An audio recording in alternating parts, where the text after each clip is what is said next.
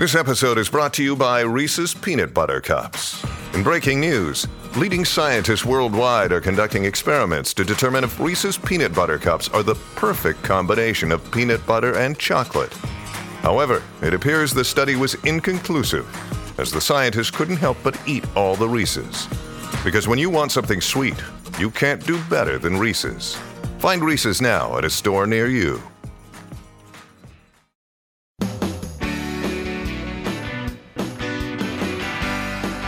Great to have you here on the Clark Howard Show. Our mission is to serve you with advice and information that empowers you so you make better financial decisions in your life. Gosh, we've been getting the most travel questions we've seen in years. People are really traveling. And an interesting thing, the cruise industry is having the strongest bookings this year apparently in the history of cruises since the Love Boat TV show of many decades ago. So the cost of cruise is up. The benefit of buying trip coverage from the cruise line, well, it's a disaster. I want to talk about that. Special warning for you if you are booking a cruise. I also have a follow-up on vanilla gift cards. And let me tell you, they are not plain vanilla. They are a disaster. And the Visa gift cards known as vanillas have led directly to what's known as the draining scams that I've talked about before. You end up with useless plastic again and again. I'm going to tell you how to protect your wallet later in today's podcast. But right now, gosh, this sounds so negative. Talking about people who, in good faith, buy Visa gift cards, they end up worthless. Now I'm going to talk about, in good faith, buying cruise coverage from the cruise line itself and it being worthless. Story after story after story in travel blogs, even one that hit the mainstream press recently in the New York Times about people who buy trip coverage from the cruise line, peace of mind coverage, and then the cruise lines won't pay, won't make the refunds, and come up with no excuse, not even every excuse, just put you on ignore and run off with your money, and the ship sails without you. One of the most abusive things the cruise industry is doing is if you buy your airfare from them, and they tell you, you know, you book the cruise, then buy your airfare from them, usually at an inflated price. You buy the airfare. And then something goes wrong with the flight, and you don't make it in time for the cruise. Supposedly, you're supposed to be ship shape safe. Say that three times. And normally what they do is say, well, you lost that part of the cruise, but we'll fly you to the next port, and you get on the cruise late, and la-di-da-di-da. And then they don't do that. Over and over again, people end up losing the whole cruise, losing all their money, having bought the fake, junk, pretend insurance from the cruise line. So here are my rules for a cruise. The airline industry has had a much higher cancel rate of flights than they have historically. It's been better over the last 6 months, but still higher than normal. So I want you to build a buffer in where you get to wherever you're going on the cruise, domestic, one full day early so that you don't have to risk and sweat that whether you book your own air, you book the cruise line's air, whatever, you don't sweat that that ship is going out without you. International, 2 days before. 2 days. So what? You get to spend a couple of days in Greece or Italy or whatever before you go on the sailing so that you're there before the ship leaves. Really important. The next thing, though, is the most important. Don't ever fall for the con of pretend cruise coverage, pseudo insurance from the cruise line. Buy an independent trip insurance policy and make sure it covers the eventual circumstances that you're worried about. So, as you might imagine, a lot of people who've had cruises booked in the Middle East have not felt comfortable going. So the cruise lines in their brochures say, hey, tough. We have the right to change whatever. And so you have paid for this, again, in good faith, intending to go to wherever you're going to go. And either it's not safe or the cruise line completely changes the itinerary of the cruise, which defeats the whole purpose of what you were trying to do. So when you buy trip insurance for a cruise, also could apply to expensive tours that you lose your money if you don't go. Buy trip insurance that includes cancel for any reason coverage. It's additional. And it's not going to give you back 100% of your money, but usually will be 50, 60, 75, or 80% of the money, depending on what level of coverage you buy, where you can say, well, they're not doing this, they're not doing that, or this happened, and I'm not going to go. At least you get back the lion's share of your money. But buy independent policies. You know, there are some big websites where you can see policies from many different companies. Read the terms of what's important to you. What is a covered event under that policy? And compare one to another, to another, to another. And sure, my trip is the biggest, but there are others. Shop around. But remember the rule. Do not buy fake trip pretend insurance from the cruise line. How do you think I feel about cruise coverage? I think you're very clear on that. Okay. For good reason. All right. A couple of travel questions and then also a retirement question in this segment. Tim in California says, I know Clark likes to travel and usually bases his travel on where he finds the deal. But how does he decide what is first among the deals? Cheap airfare, cheap lodging, a combination, or what is it that makes him pull the trigger? Also, has he ever taken a trip to Hungary, and when is the best time to visit Hungary as far as airfare and places to stay? And would he do a river cruise in Hungary, and what is not to be missed? Okay, so let me do this in reverse order. Yes, I've been to Hungary, and the cheapest time to go anywhere in Central and Eastern Europe is in the cold weather season, and you just got to bundle up. It is a fraction of the cost going November 1st to February 28th. Much, much cheaper, shorter days, you know, don't have much daylight. You got the gray skies, cold weather, but the cost of the trip is so much lower.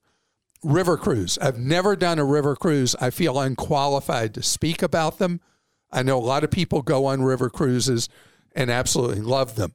There have been some disappointments with river cruises of late because of low water flow in a lot of riverways, and you end up on a bus. You know, the river cruise is shortened, and your river cruise actually is a traditional 46-passenger bus for a lot of the trip if the water levels are too low. So pay close attention to that before you book one. Now, your core question. This is what I do. You have 24 hours from when you see a bargain airfare to shop the other elements. So when there's a great deal on airfare, that's my trigger. So I'll book an airfare. This actually happened where we booked an airfare to Hawaii, and then I started looking at what the accommodations costs were for the travel period of the ticket I booked. And I canceled free of any cost, you know, just canceled my ticket. I didn't even make it 12 hours. I canceled that ticket. So I start, because airfare is such a big chunk of the cost of a trip. I start when a bargain airfare pops up, book it. Then I have my shopping window that I've got to be all over to see what the total cost of that trip's going to be. And then I do the go or no go at that moment. I've seen you do that so many times. Okay, and Jamie in Illinois says, Clark loves to travel, but I rarely hear Clark mention what he enjoys doing while on his travels. Does he go to museums, tourist activities, excursions? What do he and his family enjoy, and how does he find the best deals on those activities? I never buy a tour. anywhere we go. I wander, ride the subway, ride the buses, do whatever, get around on foot. My wife loves going to museums.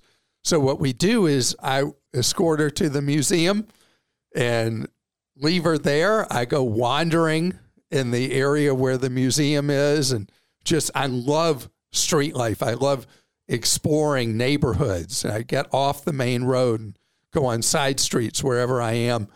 And I absorb the local culture is what I truly enjoy. Then she'll text me when she's finishing. I go back and get her at the museum. We go do wander wherever else and go wherever else. About cruise excursions.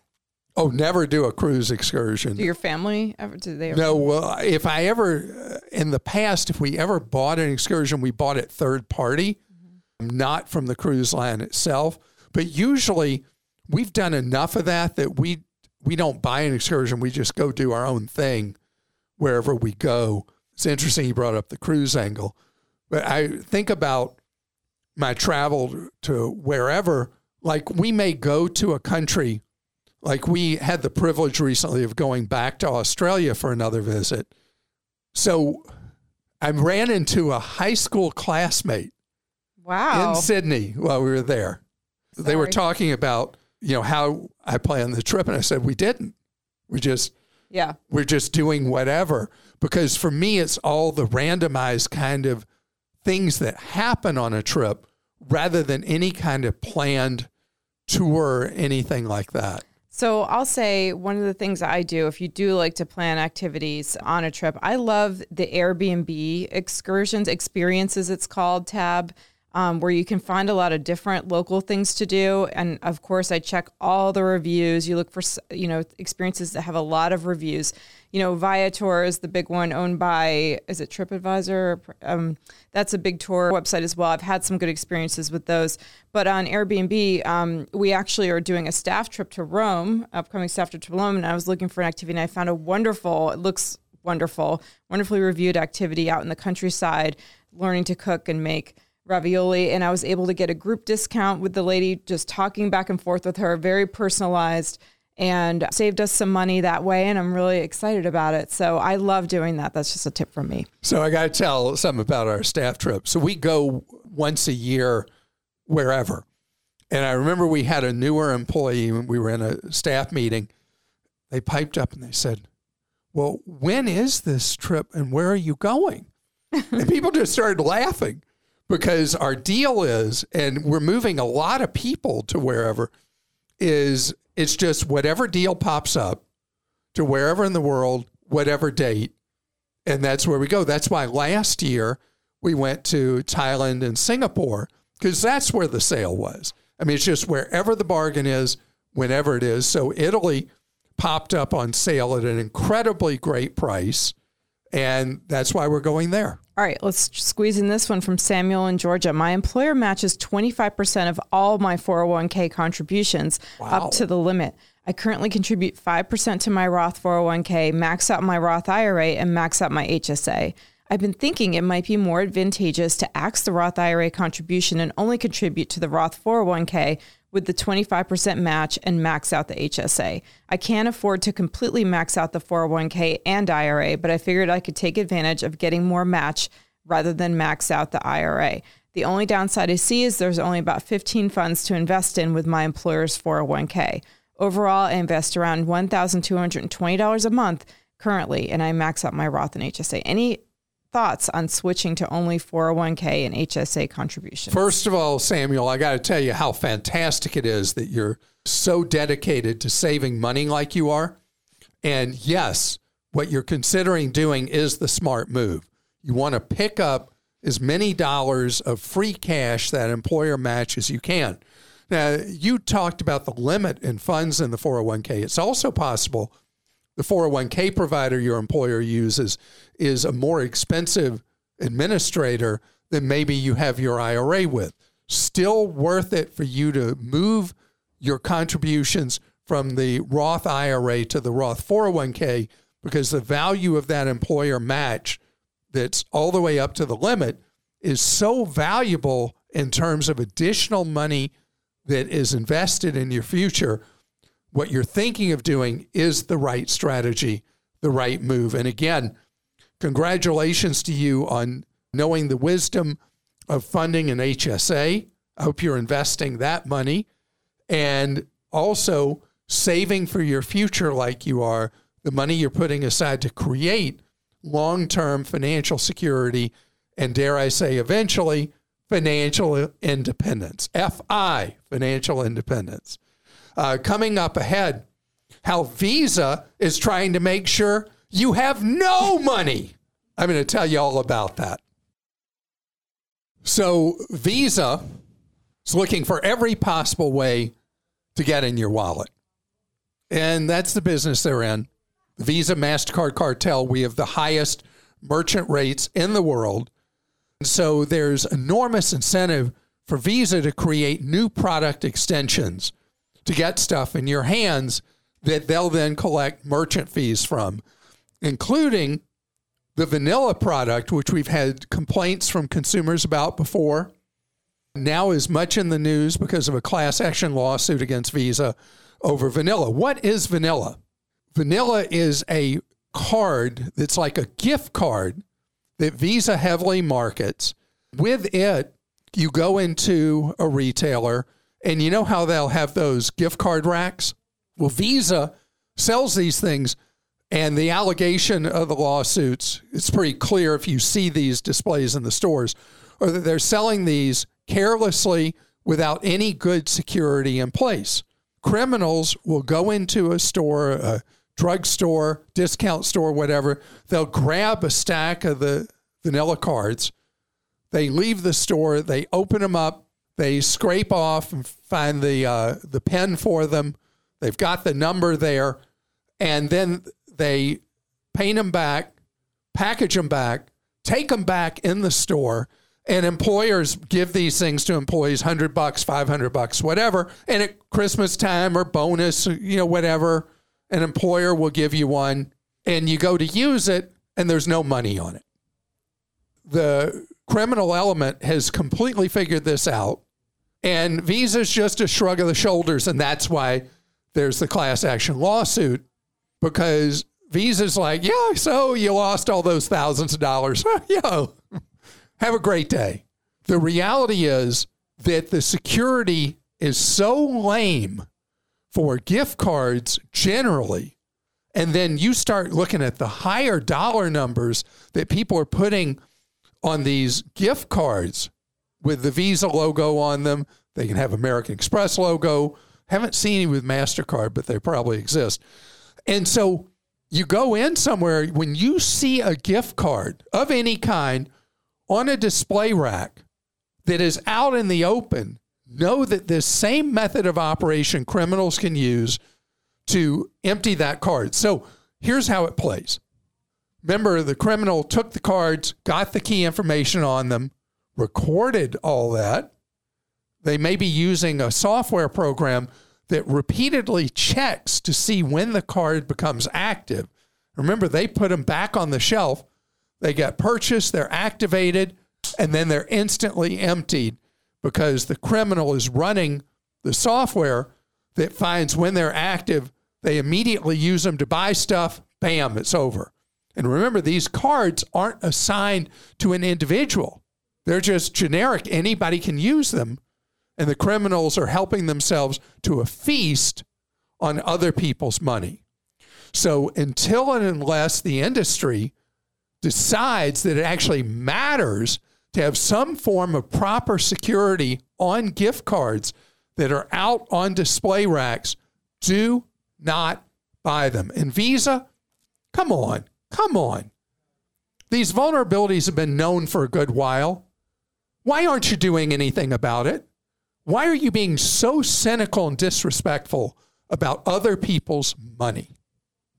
And by the way, as always, if the Visa cartel, well, half of the Visa MasterCard cartel, Visa would like to have a spokesperson come on and explain why I'm unfair, thick-headed, or just plain wrong, you're welcome to do so.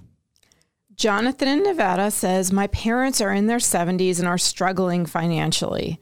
They want to get involved in options trading and are encouraging my children and I to participate. They are using this website named Clark as their training and investing tool. How safe is options trading, and what should I warn them about? Is there a better way for them to earn money in retirement?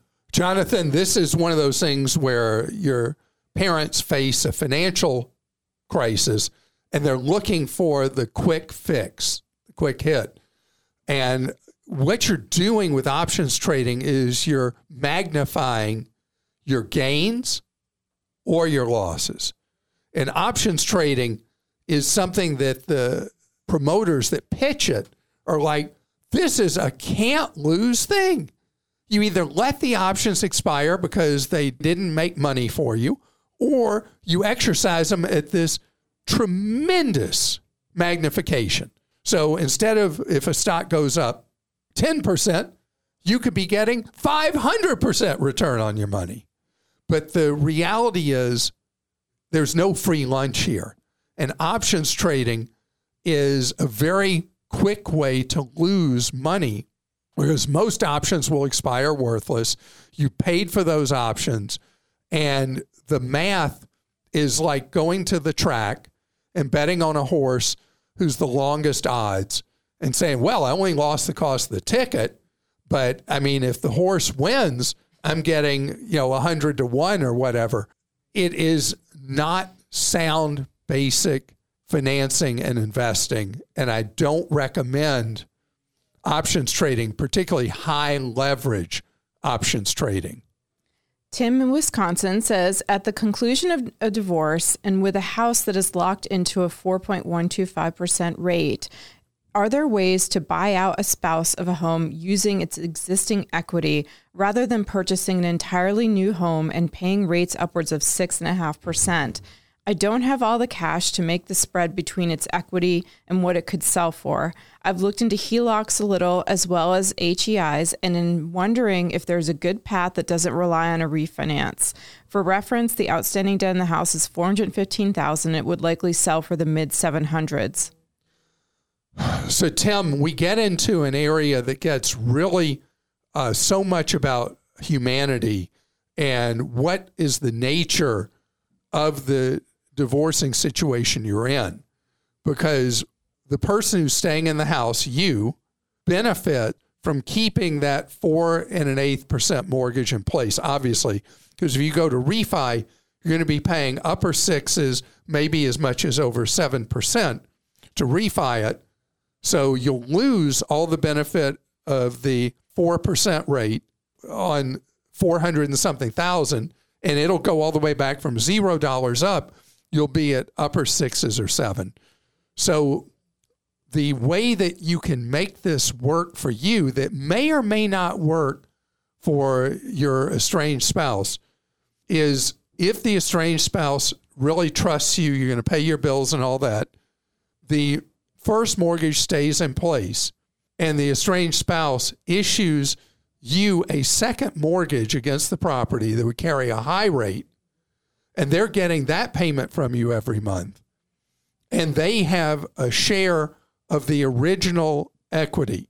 Now, there are many, many ways to do this, and I'm not going to tell you any one formula, and I'm talking in generalities, because this is something that what you do is you go talk with a mortgage broker or banker who knows the ways of the market, and the lawyer who you're using representing you in the divorce ask what kind of ways people have handled this in the past. Couples are trying to make this work because it can help fund the cost of divorce for both parties in the divorce when you're able to preserve the very favorable terms of the existing loan. But truth be told, your estranged spouse faces great risk leaving that original first mortgage in place. Because if you don't pay or you go delinquent on the loan, who also went delinquent on the loan? Your estranged spouse. So this is something that can get very messy. It all depends on the dynamics of what's going on as the marriage moves apart what is feasible and what's possible. And again, I'm not a lawyer. That's why you need a lawyer involved. You also need the wisdom of an experienced mortgage broker who's seen this, done that, and has suggestions that would be helpful. Steve in Florida says, what nation and currency would be a safe alternative to the U.S. dollar in the event of U.S. financial collapse because of the debt crisis? So we're the only reserve currency in the world, and everything else is influenced by the dollar at this point. The path we're on with our budget deficits, not sustainable at all. And the circus that's Washington, nobody from either party other than a very small number of members of both parties who are just crying in the wilderness are focusing on the danger to our nation's health and security from running these unconscionable budget deficits. And nobody's telling your fellow American the truth about the consequences of wanting all the candy from the government without paying for that candy. So this is something that's been a frustration of mine for a long, long time. And it's hard to believe that 25 years ago, the problem for the United States was we were running such budget surpluses that we didn't know how we were going to handle paying off the remainder of the national debt. Wow, we've gone in reverse on this. So it is reversible, getting back on a sustainable path, but we need politicians with guts who will speak to the American people honestly, and that's not been happening. Is the U.S. dollar going to collapse?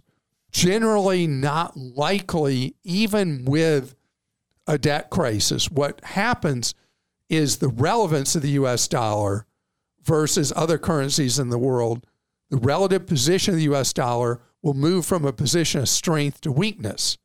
It will not likely collapse. But if you do want to hedge against that, you can buy any of a number of exchange-traded funds that hold a concentration in single currencies, which I don't like, or a market basket of currencies, not including the U.S. dollar, exchange-traded funds. That is the most efficient way for you to hold positions in currencies of countries that you trust more, that you have more confidence in the long-term viability and strength of their money. My hope is that before we run aground in the United States, that we will sail a new course.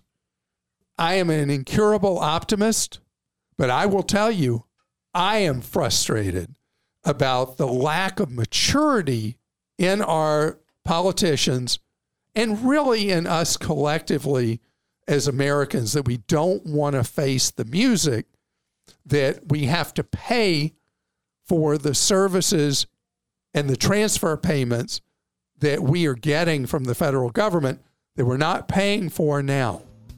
That's just a fact. And that's not a very happy way to end this podcast. So remember what we're about. Our orbit is very different. We're about you learning ways to save more, spend less. Lessons would be very useful to the government. And avoid getting ripped off. Have a wonderful day.